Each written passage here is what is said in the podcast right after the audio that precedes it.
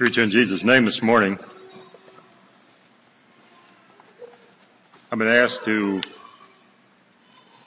give a series of four messages in Maryland on the home in August, and so I thought I'd kind of do the normal here. I always try them out on prairie people, and if it goes really bad, I start from square zero again or whatever it takes to try to rectify the situation. So anyhow, uh, the first message uh, is entitled "The Magnitude of the Opportunity of Having a Christian Home."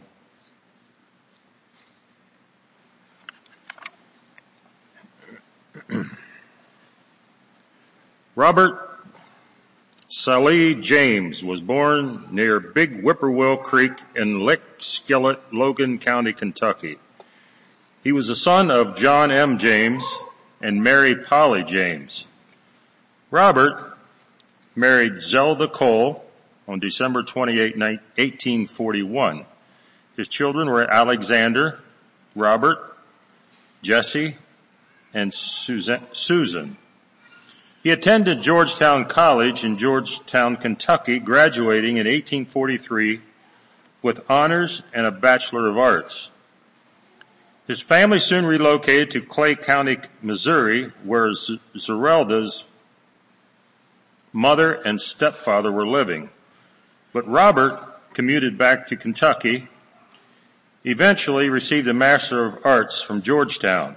He was considered a gifted student and a skilled orator. James was a noted revivalist. He was among the founders of William Jewell College in 1849.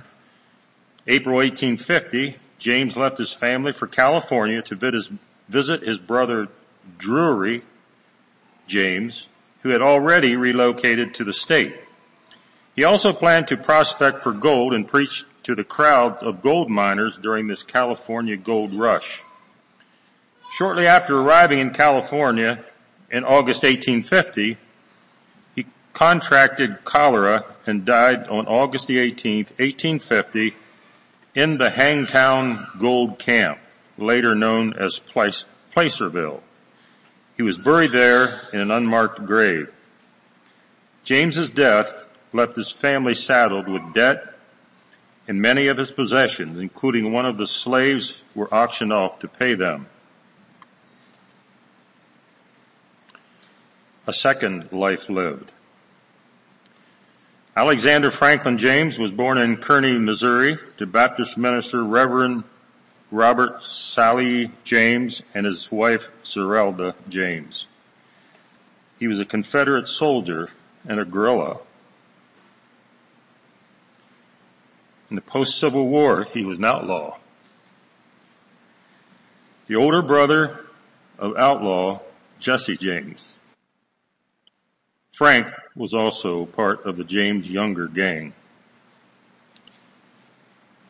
After the Northfield, Minnesota robbery, he said, I have been hunted for 21 years. I have literally lived in the saddle. Have never known a place, a day of perfect peace. It was one long, anxious, inexorable, eternal vigil. And I may add to that that Zerelda literally lost her left arm over her son's behavior. The feds raided their cabin, threw in explosives to rout up who they thought were the James gang the James gang was not there and Zerelda's left arm was blown off. How she related to that, I'm not sure. Can you imagine be a mother in a home like that?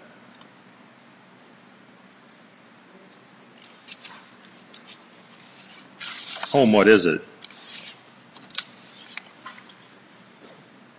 A house. This is an 1848 definition of home. Webster's 1848. A house. A close place. or place of rest. Home is the sacred refuge of our life.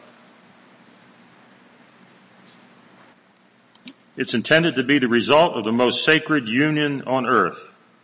Christ at the exclusion of all others. My spouse at the exclusion of all others. And from those two vowed commitments come the only true definition of home as God intended it. Anything else is really not home.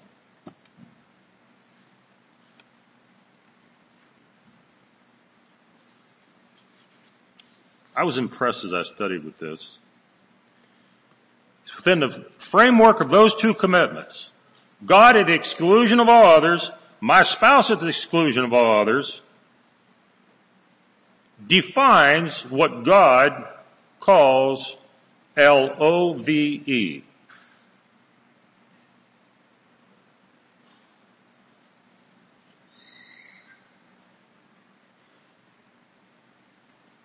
Recently I was listening to, uh, uh, I, I, think a debate on, uh, or, or, a discussion by Ravi Zacharias on alternate lifestyles.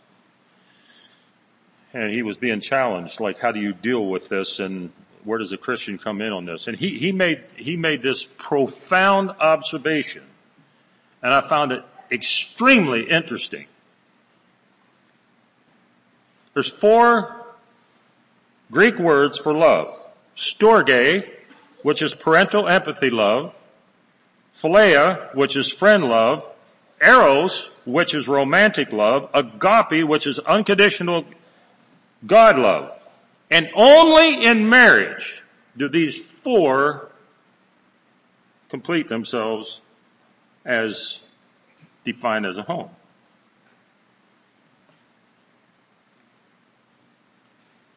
You think about that. The only place your child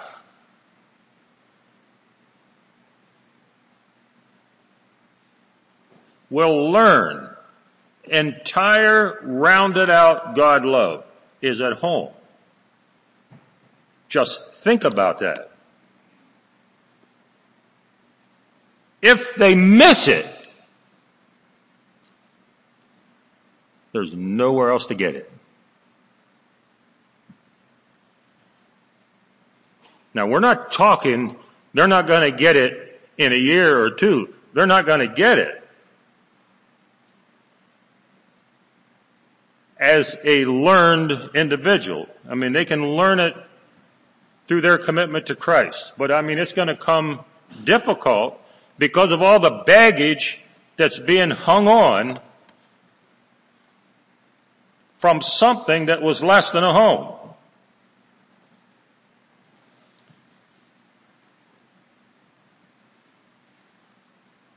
So we have the ability to, to, to have a home that we decide to have. We have the ability to choose how our home is going to be. We have a choose, we can choose to neglect one of these four definitions of love. You can you, can, you can have your marriage without any romance. And a lot of people do. There's Christian marriages there. I mean, I was in, I was in Kentucky having, having a weekend of meetings and I mean, there was a couple there, like they weren't covering it up. I mean, there was no way. I mean, it broke right out. And the, in the, in the, uh, whatever you call it behind the church where everybody visits afterward. Wherever. I mean, it's like, she snapped him off and he came right back at her. And they turned their backs on each other and they were angry. You can do that. You can have a home with no empathy. You can do it. You can have a home that everything is conditioned on everybody's performance. There's nothing unconditional about this, okay? I love you. I love you if you do this. And if you don't do that, you aren't to get it. You can do that. I can do that. That's our choice. We can make those decisions. Brothers and sisters this morning, we have no control over the results of those decisions. None.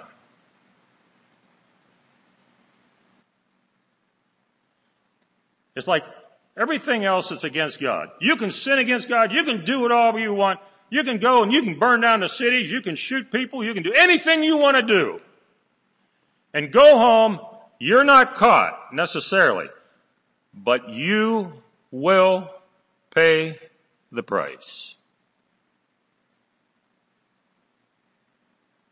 We can control the amount of sin we sin, but we never control the results of that sin. That applies to the home.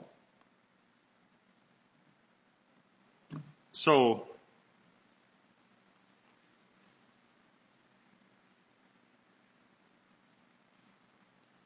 our homes stand or our homes fall.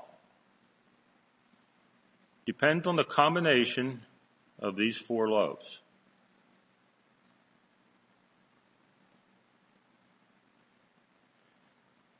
That, brothers and sisters, is tremendously thought provoking and challenging.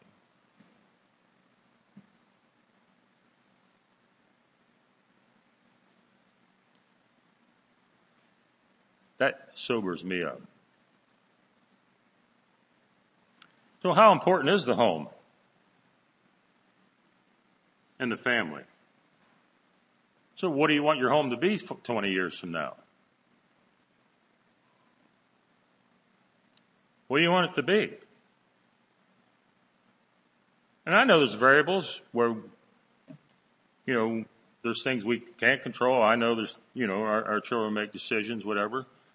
But, you know, okay, so the young, young couples here, uh, whatever. Uh, Alan said that I remember him saying, like, I don't have any much experience with this, so you're to have to tell us how to do it, whatever.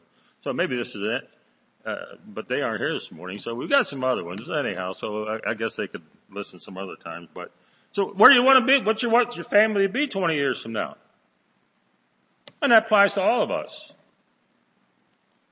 Just what do you want to be? I mean, I remember, uh, kind of challenging the thought, uh, to me, um, Homer Miller stood up in our ministers meeting in there one time and he says, you know, take your choice. What kind of church you want 20 years from now? Take your choice. It's, it's, it's yours to decide. He said if you want it to be conservative, then you, then you need to cater to the conservatives. If you want it to be liberal, just cater, just cater to the conservative. You can pick your church, what it's going to be 20 years from now. As a minister. It's yours. So how do I, how do I keep personally from running in vain and laboring in vain? How do I do that?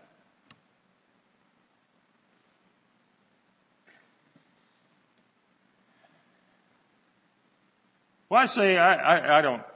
First of all, I, I should have said this, and I don't want this to be a disclaimer because, but but it's honest. I mean, you got to be honest. I got to be honest. It's like I don't have all the answers as longer, older I get, the less answers I have in life. So, okay, it's like I don't stand up here as an authority. I, I, I just, just, let's just explore this together, alright? So,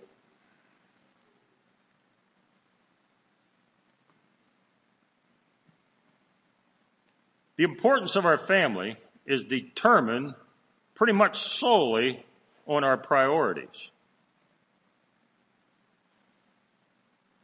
What you value, what I value, I will prioritize either consciously or subconsciously, whether I admit it or whether I don't. That's how it is. And so we, we've got to get real about what's important. You know as well as I that good never comes without effort. And you know as well as I that dysfunctional homes will just happen on their own. You don't have to work. I don't have to work to have a dysfunctional home. All I gotta do is just do my own thing as a dad. Mom does her things, uh, uh, you know, as a mom and the children do their things as children. And you, uh, and a dysfunctional home, what just happens? Yeah. All you have to do is simple. Do your own thing. That's all to do. Everybody does, does their own thing.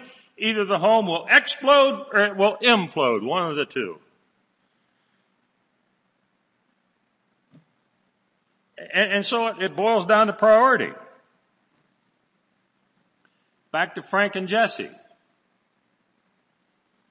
Frank and Jesse were home while dad was going to college. Frank and Jesse were in Missouri while dad was in Kentucky getting a master's degree of arts. Frank and Jesse were in Missouri when dad was out for revival meetings. Frank and Jesse were in Missouri when dad was out in California intending to get rich and preach at the same time. And Frank and Jesse's family were straddled with debt while dad was everywhere but home.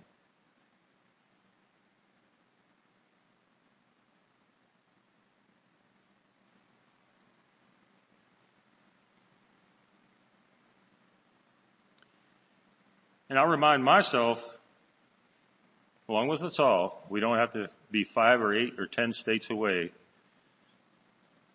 to be everywhere but home. You can actually be sitting at your supper table and be pretty much everywhere but home. That's possible. I've got a lot of advice especially as a young minister, I got a lot of advice. And I asked for advice. The absolute worst advice I ever got was a bishop that ordained me. The absolute worst advice I ever got from a fellow minister. And he said this, go whenever anyone calls you to preach. God will take care of your family. He said, I would, and I, that was his quote. And then he explained, he said, I would get phone calls to come and preach here, there, everywhere. And he said, sure, I'll come. He said, my wife would be crying in the background.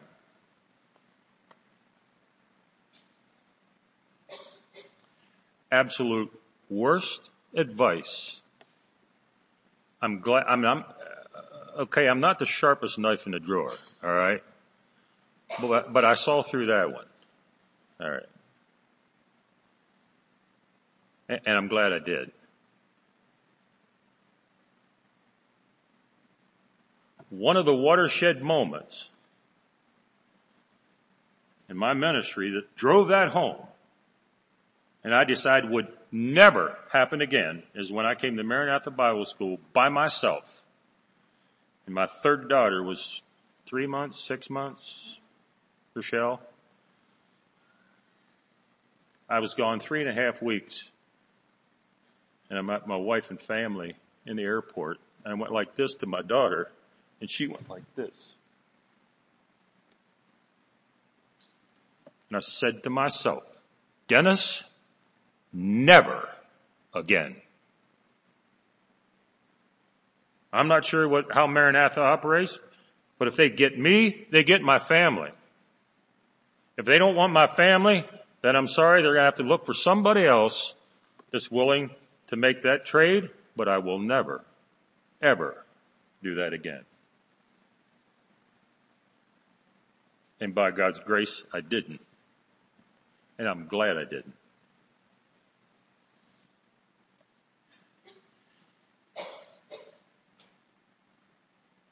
So we need to seriously pursue God's directives for child training. What biblical protect, uh, principles, how we put them into everyday life and produce godly results. And so priorities. I don't know. I, am old, okay? My children are all left. I, I don't know. I, I hope, I hope that the young couples in this congregation, when they get together, they talk about child training. I, I hope you do. I mean, as, as a young couple, sitting, sitting down with older couples, you know, 10, 12, 15 years, my senior, saying like, what do you do? How, how, how you, how does this work? Um, very practical. I mean, when your child throws a temper tantrum and throws himself on the floor and screams till they pass out, literally. What do you do? Well, the way we did it, we panicked. All right. And it was like a, a shake little Missy perfect and, you know, whatever. And, and finally go, and they start coming to and, and, and, and, you know, and it's like, oh, oh, oh, sweetie, you know, like all this stuff. Ah, ah, no, no, no, no, no. I mean, it's like, we thought they're gonna die. My brother says, throw a glass of water in her face and then go in another room. And when she comes through, there's nobody to be there. But you watch around the corner, make sure everything's all right. But you know, make sure she don't see you. And it is amazing. I mean, babies don't like water in their face, all right? Like you didn't drown them, but just enough to whatever. And, and it got no attention. I mean, she got up and she looked around. There's nobody around, and it's like, oh well, I, I guess that didn't work this time, you know, whatever. I'm not saying that was it. We just had a very, very, I think she turned out very well, okay, but I mean, this, this, this little child, I mean, it's like definition of carnality and rebellion and self-will, uh, it's like you talk about pull their parents out of their little whatever. I'm not sure what you call it, but so, you know, it's like, so how, how does this work? You know, uh, so I ask you, how, everybody here, how many, how many books on child training you have in your library? Now I'm not saying you got to get it all out of a book. We got some really good help out of a book, and I'm not sure these books are printed anymore. Uh, Fugate made a very very good one. Um, and, and there's several of them. I mean, it's like, get very practical. I mean, if the children are giving mom a fit and she pours milk in the orange juice accidentally, you know what? You have orange juice and milk mixed for breakfast. If it's curdled, it's curdled. That is a result of their misbehavior. It ain't gonna hurt anybody. It's not gonna kill anybody. Alright? Everybody's to live, but they understand. That was one illustration. I didn't happen in our house. All right, so it was one illustration of the book. I, I declare, you know, it's like, and and I don't say you have to have books, but do you talk shop at least? No, that's a, that's that's a term. All right, it's like welders talk shop. Welders talk about welding, you know, and woodworkers talk about work woodworking, and farmers talk about that's called talking shop. Child Parents, do you talk shop with parents? Is it high enough priority that it gets some discussion? Am I willing to humble myself before another couple and say, like, we're not getting it together. Can you help me out? We're struggling. Maybe one throws herself on the ground, the other than the next one could care less about the whole world if it even stopped. Couldn't get them motivated if you had to. And they're all in the same family. So how do you deal with that? What do you do with a son that lays down in the garden with one arm up, weeding with the other arm and pushing himself down the row? What do you do with that? It happened in our family, and one of the one of the girls said the, that was a son, and one of the girls said, "You know, I'll weed if you do." Oh no, no, I can do it. And he gets up and and he weeds like a man. All right, because the alternative wasn't too good. I think it was washing cars or doing something. I'm not sure, but it, made weeding look easy. All right, so I mean that's just stuff that happens. It's like memories in your mind, whatever. Uh, you, but you do you talk shop? Are you too, too proud to accept advice from somebody when their children misbehave? Do I look around and excuse myself and say, you know what? uh, you know, most of, most of the families in our church ain't getting it together too good anyhow, so yeah, we're, we're about on par. you know, this family has this problem, this family has this problem, and this family has that problem, and this family does this, and this family does this. Well, this is our problem. So they have to put up with us because, you know, and, and so we just kind of ignore the problem because we're somewhere, hopefully, above the lowest common denominator.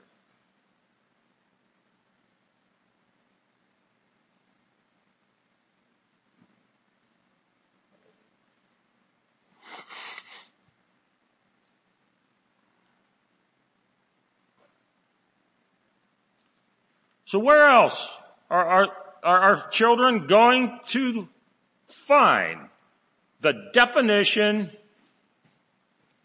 a well-rounded, healthy definition of godliness?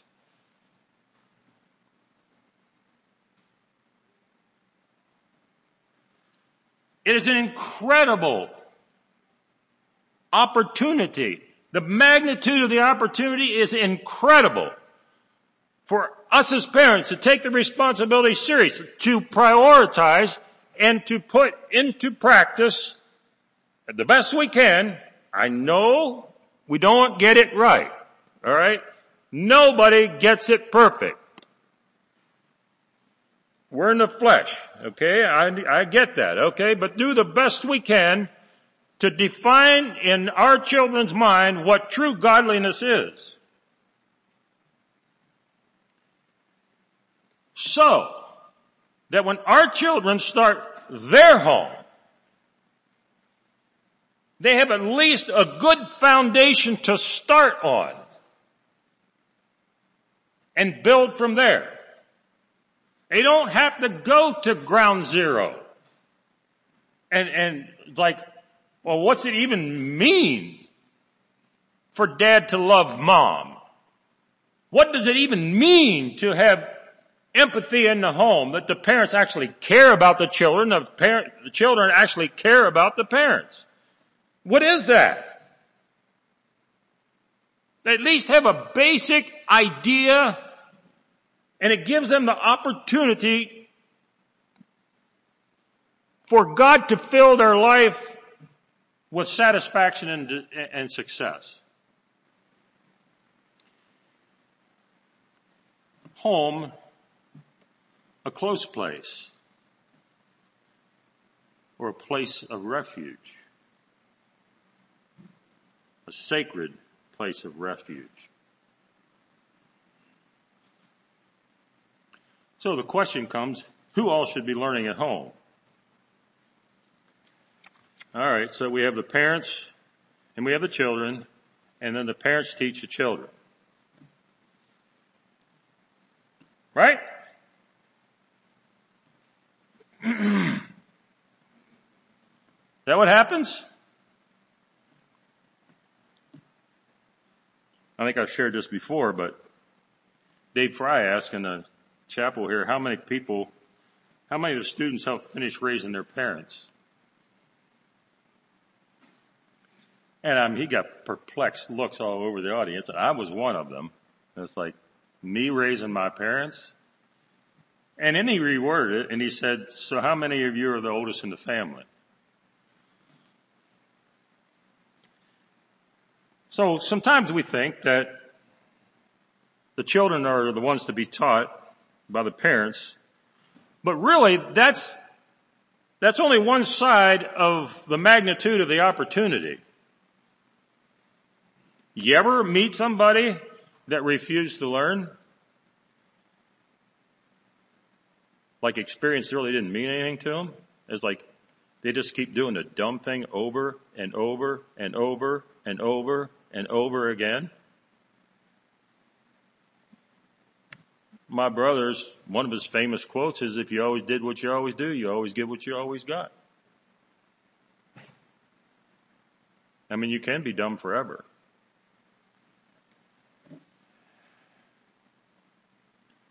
So we have the opportunity as parents to learn from our children. Learn about ourselves while training our children.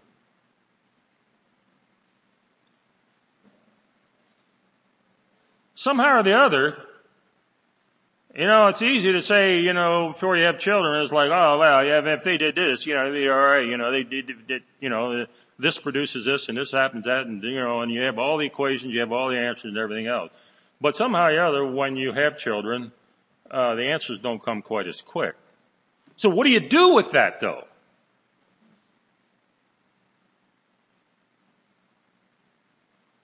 Do we take opportunity to learn about ourselves? You so, so, if the children are in the way, for example, if I stop and think that through, probably the main problem is not that the children are in the way. The problem is that dad doesn't have the amount of patience he should and compassion and love. Alright? Because children naturally get in your way physically. Alright? You're trying to do something and and you're trying to move from one place to the other and you got children, I mean, if you've got a good relationship with your children, they're going to be around you and, and it's like, whatever. So the sooner we recognize where we need to grow spiritually, the sooner this, the, the sooner then the children will benefit from that spiritual growth.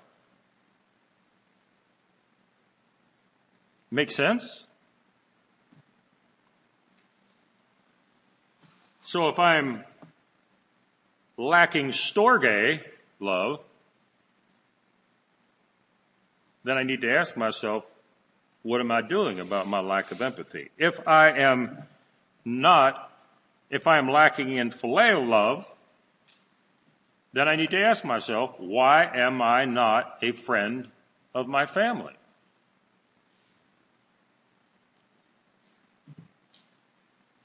And if I'm honest with myself and I, and, and it's, I mean, it's obvious, then, then I need to change something.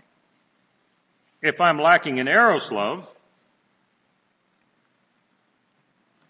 am I romantically involved with my wife? And if I'm not, why am I not? And if I'm not, my children will know I'm not. They will. I'm pretty old and I'm pretty, come from a pretty, uh, how could I say this? Uh, respectably, uh, res- say this respectably. Well, I'll just say this. I never saw my dad kiss my mom, alright? And my brother caught him once, alright? Walk in the kitchen and dad, dad was kissing mom. I mean, it's like, now this puts everything on the charts, man. I mean, that's way off the top of the charts. All right. So, so I understand that's where I came from. All right. So I don't believe in that. I'll be honest with you. I just don't. I, I think our children need to see dad and mom kissing. Now you can throw me out the door on your ear, on my ear. I don't, whatever. But unless somebody gives me a good reason why dad should not kiss mom in front of the family, I'm going to stick by that. I seriously do. I read one time in the book, in a book, that one of the best ways to teach your children romantic love is you come home and you kiss your wife and pat her on the behind. That, that's, that's probably one of the best ways to teach. Uh, okay, it's just like, yeah.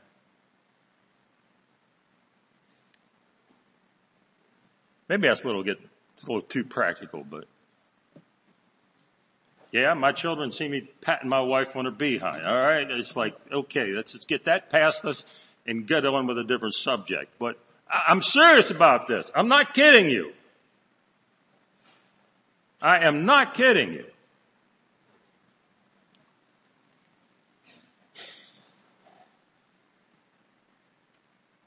Agape love. Does my relationship with my family depend entirely on their performance? Or do I take in consideration human failure?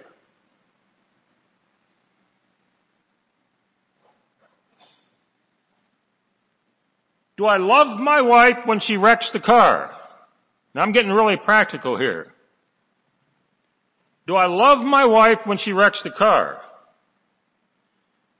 The pastor told me, he said one of the most pitiful situations that he saw between husband and wife was the wife wrecked the car and he happened, somebody he didn't know, alright? He happened to be a witness, he stopped, the lady was emotionally devastated. What did she need at that minute? A supportive husband. Well, you know what she got? Her husband showed up on the scene and chewed her up and down and up and down.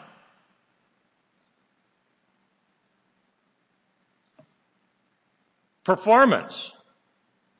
She cooked, good meals, probably got a kiss. She wrecked the car, it was all over.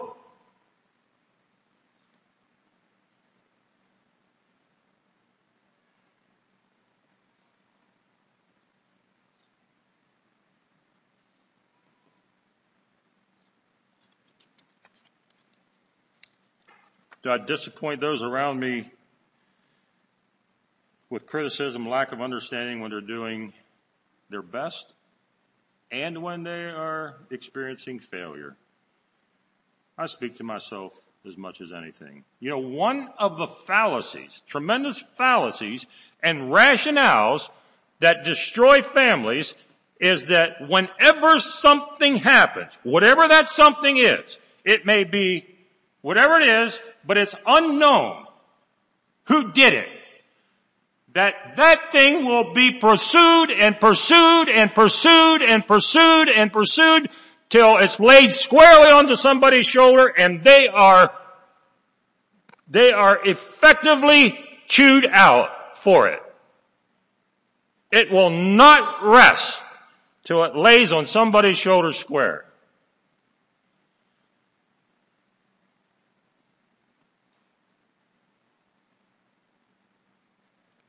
Can we give place for failure?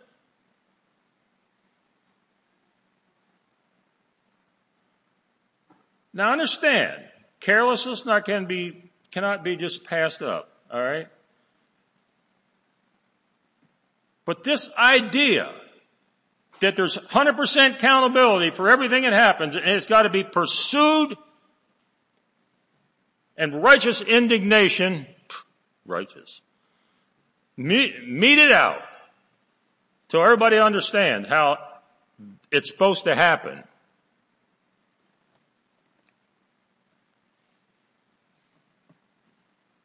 Let's flip the coin right over on the other side and say, and ask the question, and I'm talking as a dad, what would it be like if your family, my family, your family, as a dad, would not accept you till you got everything perfect.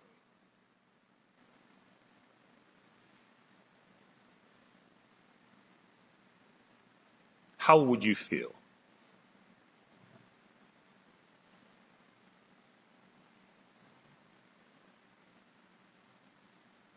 A friend of mine told me, he said, I grew up you would know this person. I grew up always in the way of my dad. I was always in the way.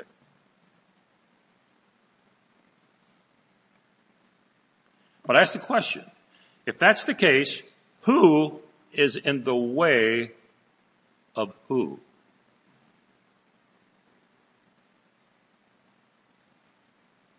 The dad was in the way of creating a relationship with his son. I think that's bigger than the other one.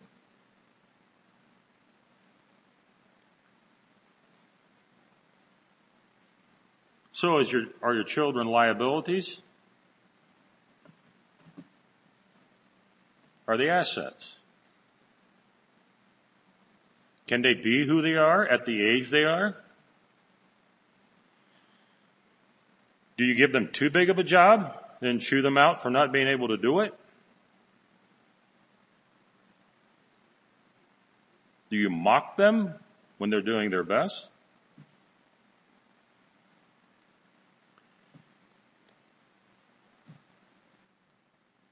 We gotta move. I think I'm gonna be able to get done here. So you gotta focus on the goal, alright? Focusing on the goal. Child training is not easy. Sometimes, quite frankly, the road is long and it's grueling. What can or can't they do? Where can or can't they go? What can or can't they wear? Who should be their friends? How much should they be around their spiritually lackadaisical relate, uh, relations? Cousins, whatever. What kinds of jobs are appropriate? How can we motivate the unmotivated?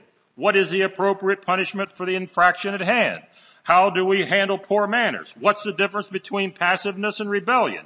How do we avoid sibling rivalry and sibling disrespect flare-ups?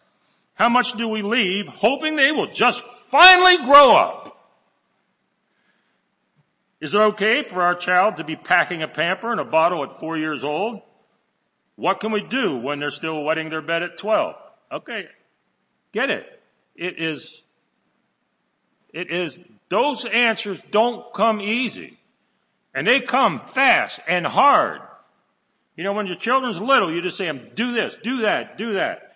And, and if they teach, teach them well, they get obedience. When you get up to tweens, teens, the different story. Some people act like their children are still two and three years old. Do that! Do this! No, you can't! Yes, you can! At a 17 year old. That work? No. You know what? They're thinking and they're rationalizing on their own. It has to make sense. So sometimes it seems like, oh, I mean, this is more than I can take.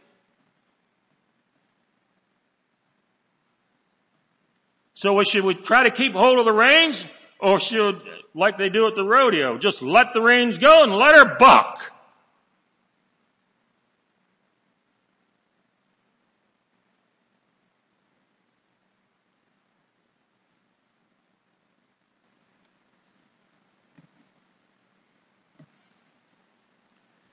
By the way, you do that, you'll have a rodeo.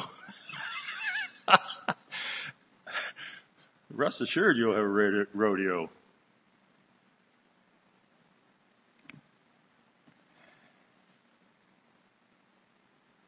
Potential burnout is realistic.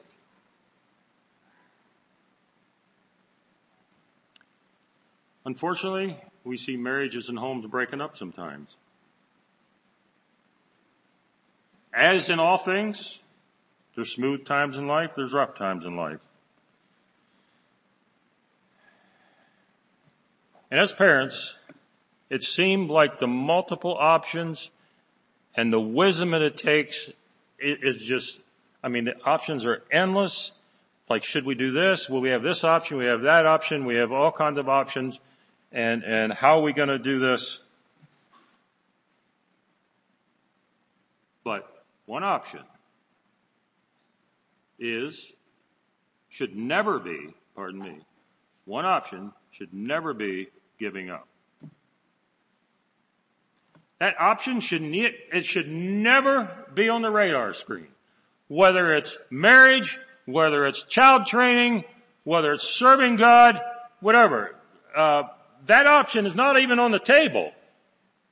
Now Satan will put that option in front of you. You need a, you need to reject that. And, and he's not going to take one rejection as being sufficient. Rest assured.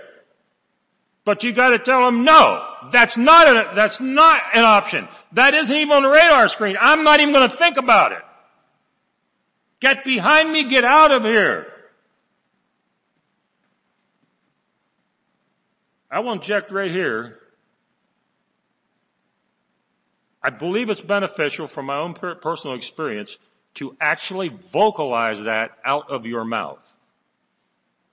Now I don't know what all Satan knows, what he doesn't know. He's not omnipresent. He can't, like the Bible says if he'd have known what's going to happen end, uh, end up, what's going to uh, end result of Jesus crucifixion, he'd never even got it started. Okay? So I'm not sure what he knows.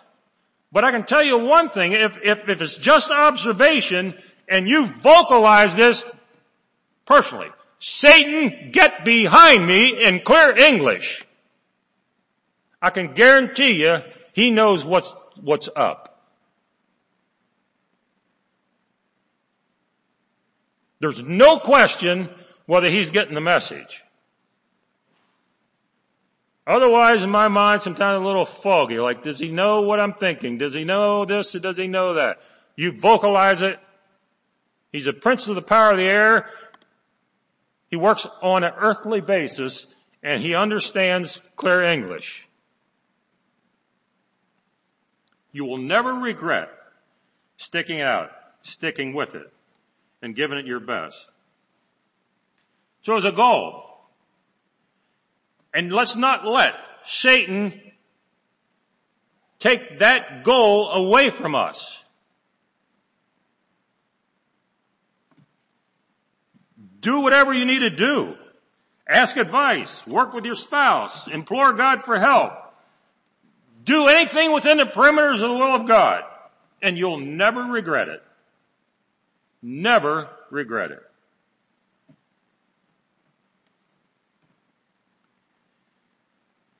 My brother-in-law, Richard Straight, told me one time that someday, this is when all my children are home, he said, someday there's a day coming when you look back and you will say that the best days of your family when all, was when all your children were home and they were all had their feet under your table. He said there's a day coming when you look back and say that. Now I'm not minimizing what happened after all the children start leaving home. Okay, I'm not minimizing that. I'm just simply saying he said that. Strange that he said that because at that point, I mean, it's like we're up to here in child training. I mean, it's like, yeah, uh, like, okay, so you're telling me that I'm up here and I got all these decisions to make and, uh, and, and all these options and all this stuff and you're going to tell me that you're going to look back at this and say, oh, yeah, that's the best time of my life. And I'm thinking to myself, yeah, right. Yeah, right.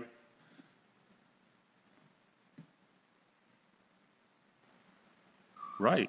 He was right.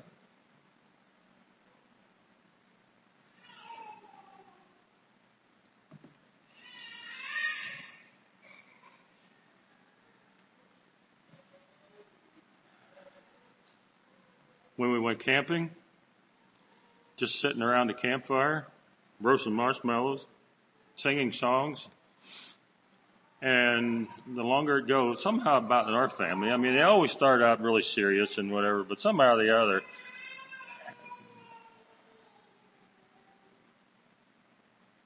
they, they tended after a while to get sillier. I mean, you know, it's like silly songs. That's probably because we're all getting tired and tired and tired and whatever, but yeah. I just glanced at the news this morning and, and some, I was, I don't even know what the title it was, like, what do you look back at and remember from your childhood? But it, it's challenging, okay? And we're going to take care of this. I mean, take time for this because already 25 of 12 and, and I'm getting close to the end. I think I'm about that much notes left. So, but, but, alright, so your best memories at home. Can you reproduce them? Are you making memories that are going to stand out in your children's life?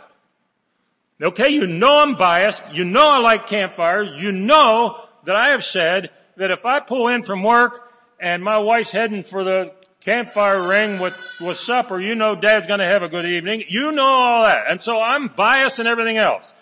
Alright? But I'm telling you, you need a campfire ring. And if it's not literal, it needs to be a solid with my bias replacement. Something your family can do together. Not just once a year. Look back at just we were there and we had fun and we had our friends over and we had, in my case, marshmallows and chocolate bars and they call them s'mores or, or whatever, uh, what, do they, what do they call them, things on a stick? I forget right now. Uh, Peasels, alright, Peasels, okay, it's like we had Peasels and, and, and, alright, and, and I was interested and I looked at the comments and most of the comments were memories from 11, 12, 13, and 14. I found that extremely interesting. Sometimes we wonder, how do we relate to tweens? That's 10 to 14. How do we relate to tween? I can tell you one thing. It takes extra effort. And if that extra effort is put forth in a tween's life, it's going to have a big impact on how they relate to others and their definition of home. You say at 15, 16, they start developing their own interests. Follow me? And they start emotionally, their experiences broadening. But at 10, 11, 12, 13, 14, very impressionable age. Make sure that your children can look back to 10, 11, 12, 13, 14 and have fond memories of either a campfire or a, an equivalent, hopefully even better. I'm not saying a campfire is ultimate. I'm just simply saying spending time with your family. Investing, making sure that that is high priority.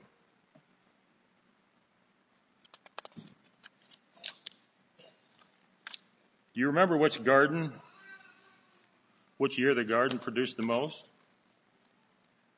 Do you remember when Dad got the most hay off of the field? Do you remember when there was more, your dad or mom did this or that? You know, you won't remember.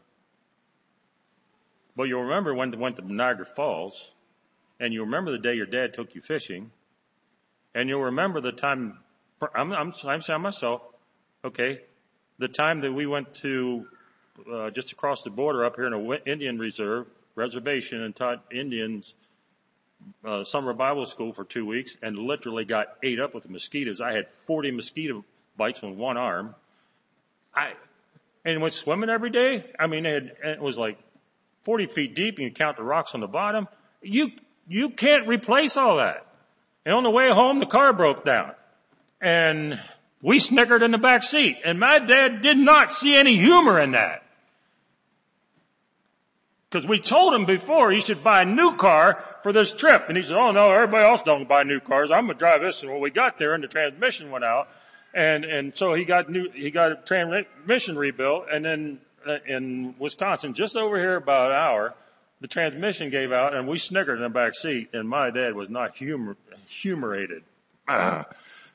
whatever. Well, he ended up buying a new car that afternoon we went home in a new car. So anyhow, we thought we were cool because we had to have black cars Oh, I'm getting off on a story here, ain't I? And this one was Aqua and it had a radio aerial to boot. And none of us boys knew how to take a radio area off.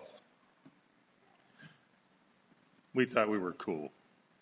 But my brother-in-law blew it all away when he said, oh, that's simple. And he got out his adjustable wrench and took off the radio. And it's like, anyhow, memories, alright? It's just memories. And, and, it's like, no, we misbehaved. We shouldn't have snickered. We, did, you know, it's like whatever.